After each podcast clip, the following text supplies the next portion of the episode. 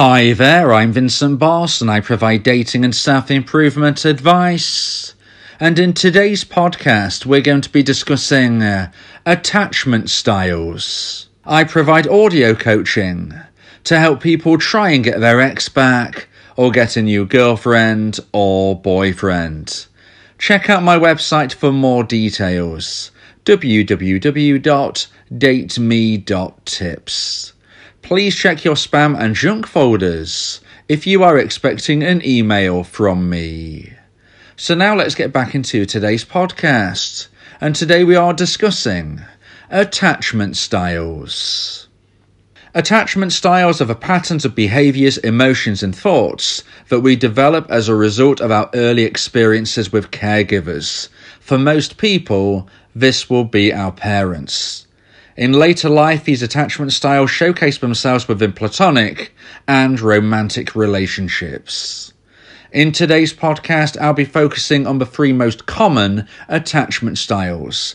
There are more than this, and there can also be crossovers, but I will be concentrating on the generalized attachment styles that you are most likely to have. So let's get straight into this, and point number one is the secure attachment style.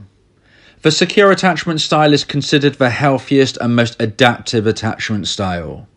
People with secure attachment style have positive beliefs about themselves and others.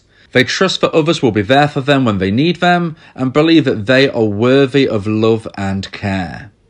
Securely attached individuals are comfortable with intimacy and closeness, and they are able to express their emotions openly and honestly. They have a positive view of themselves and others and are able to maintain healthy, fulfilling relationships. People with a secure attachment style feel comfortable relying on others for emotional support, and they also don't feel the need to constantly push others away or keep them at arm's length.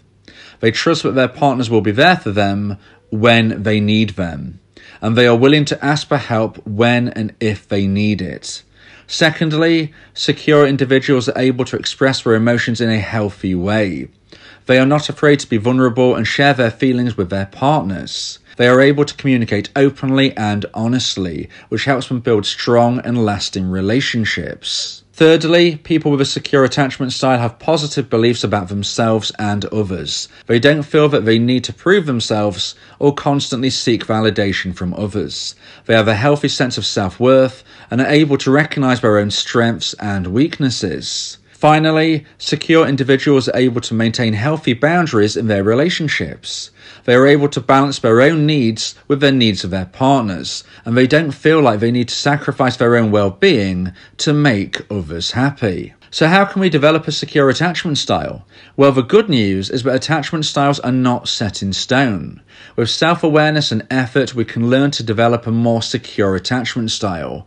This is the ideal place to be. Some strategies for developing a secure attachment style include working on your self esteem and self worth, practicing open and honest communication, setting and respecting healthy boundaries, and seeking support from friends and family. In conclusion, the secure attachment style is characterized by trust, intimacy, and a positive view of oneself and others. It is the healthiest and most adaptive attachment style, and it is possible to develop a more secure attachment with effort and self awareness. If you would like help with developing a secure attachment style, then you may want to consider my audio coaching service, where me and you can speak one on one about your unique situations and problems. I become your coach and your teammate through your journey to become a better version of yourself and somebody who has an increased opportunity of attracting the person of their dreams, whether or not this is trying to get an ex back or whether or not this is trying to attract somebody new to your life. So now let's get into point number two and the second point of today's podcast about attachment styles. And point number two is the anxious attachment style. So the anxious attachment style is one of the main attachment styles, and this might be the attachment style that you connect with the most. You might hear what I'm about to say and believe that you are somebody who has an anxious style. So let's get into the specifics. Individuals with an anxious attachment style tend to have negative beliefs about themselves and positive beliefs about others. So that's really crucial for you to differentiate these specifics. They often worry that their partners will leave them or reject them, and they may struggle with feelings of insecurity and self doubt. People with an anxious attachment style tend to feel insecure and uncertain in their relationships. They may worry that their partners don't love them as much as they love their partners, or that their partners will leave them for somebody else. This can cause them to seek constant reassurance and validation from their partners. Let me know in the YouTube comments if you believe that any of this is resonating with you or for what I'm about to speak later on in today's podcast. Secondly, individuals with an anxious attachment style may struggle with emotional regulation. They may experience intense emotions such as anxiety, fear, and jealousy, and have difficulty managing these emotions in a healthy way. They may also struggle with boundaries and may have a hard time distinguishing between their own emotions and the emotions of their partners. Thirdly, people with an anxious attachment style may have a tendency to cling on to their partners. They may be overly dependent on their partners for emotional support and may struggle to function independently. This can put a huge strain on the relationship and may lead to feelings of resentment and frustration from their partners. This is something to really, really focus on because I would suggest that resentment is one of the main causes of a relationship breaking down. Finally, individuals with an anxious attachment style may struggle with communication within their relationships. They may have a hard time expressing their needs and desires in a clear and direct way, which can lead to misunderstandings and conflicts. So, how can we cope with an anxious attachment style? Well, the good news is, but with awareness and effort, it is possible to develop a more secure attachment style.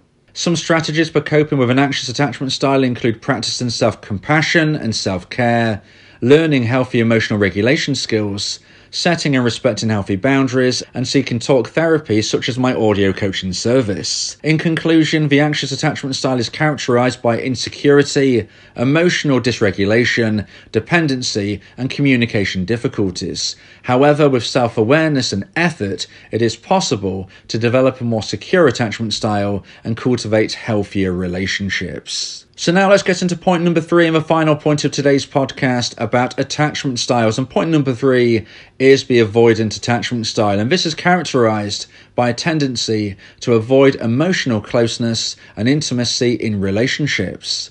Individuals with an avoidant attachment style may appear emotionally distant, self reliant, and overly independent. They tend to have negative beliefs about others and positive beliefs about themselves, and that is a huge differential between the avoidant attachment style and the anxious attachment style. Avoidance may also view relationships as a source of stress or frustration rather than comfort and security.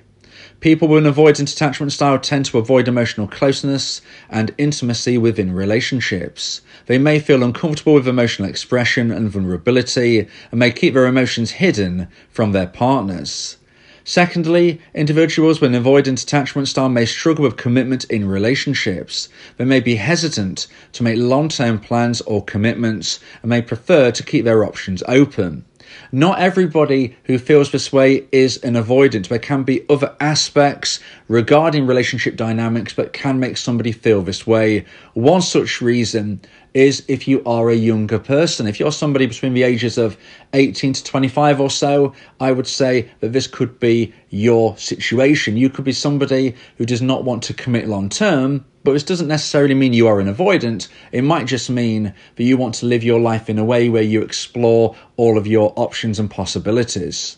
The third element regarding people that have an avoidant attachment style is that people with an avoidant style may be self reliant and independent to the point of isolation. They may have a hard time relying on others for emotional support and may prefer to handle their problems on their own. Finally, individuals with an avoidant attachment style may have a tendency to dismiss the needs and emotions of their partners. They may have a hard time empathizing with their partner's feelings and may be more focused on their own needs and desires. So, how can we cope with an avoidant attachment style? Well, once again, the good news is, but with awareness and effort, it is possible to develop a more secure attachment style. Some strategies for coping with an avoidant attachment style include practicing emotional regulation skills, learning to recognize and express emotions in a healthy way, working on communication skills to express needs and desires clearly, and also seeking support from someone such as myself. In conclusion, the avoidant attachment style is characterized by a tendency to avoid emotional closeness, self reliance, and a focus on personal needs and desires over those of their partners. However, with effort and self awareness, it is possible to develop that ideal, the more secure attachment style, and cultivate healthier relationships. Now, if you've listened all the way through today's podcast, let me know in YouTube comments which of these attachment styles you believe best fits yourself. Like I said at the beginning, there are more attachment styles, there are crossovers, but these are the generalized main three attachment styles. So let me know in the comments which of these attachment styles you feel best fits yourself and how you can move forward to get closer to that secure position. If you believe you are already secure, then that is fantastic, but you can't rest on your laurels. You need to keep working on yourself, staying self aware, and living a positive life. Whatever your position is right now, whether you're in a relationship, whether you're single, whether you want to try to get your ex back, whether you want to try to meet somebody even better, you can and will find better connections if you have a more secure attachment style. It's very, very important that you get as close to the perfect attachment style as possible. And additionally to this, it's important that you seek that in a partner. Because if you find a relationship with somebody who is very avoidant or is somebody who is very anxious, you're going to have a very challenging time of things. I'm not saying don't continue within those relationships, but what I am saying is it's going to be much easier for you to move forward if your partner is also secure. If you believe that this podcast has helped you, then please consider buying me a coffee. The link to do so is in the description.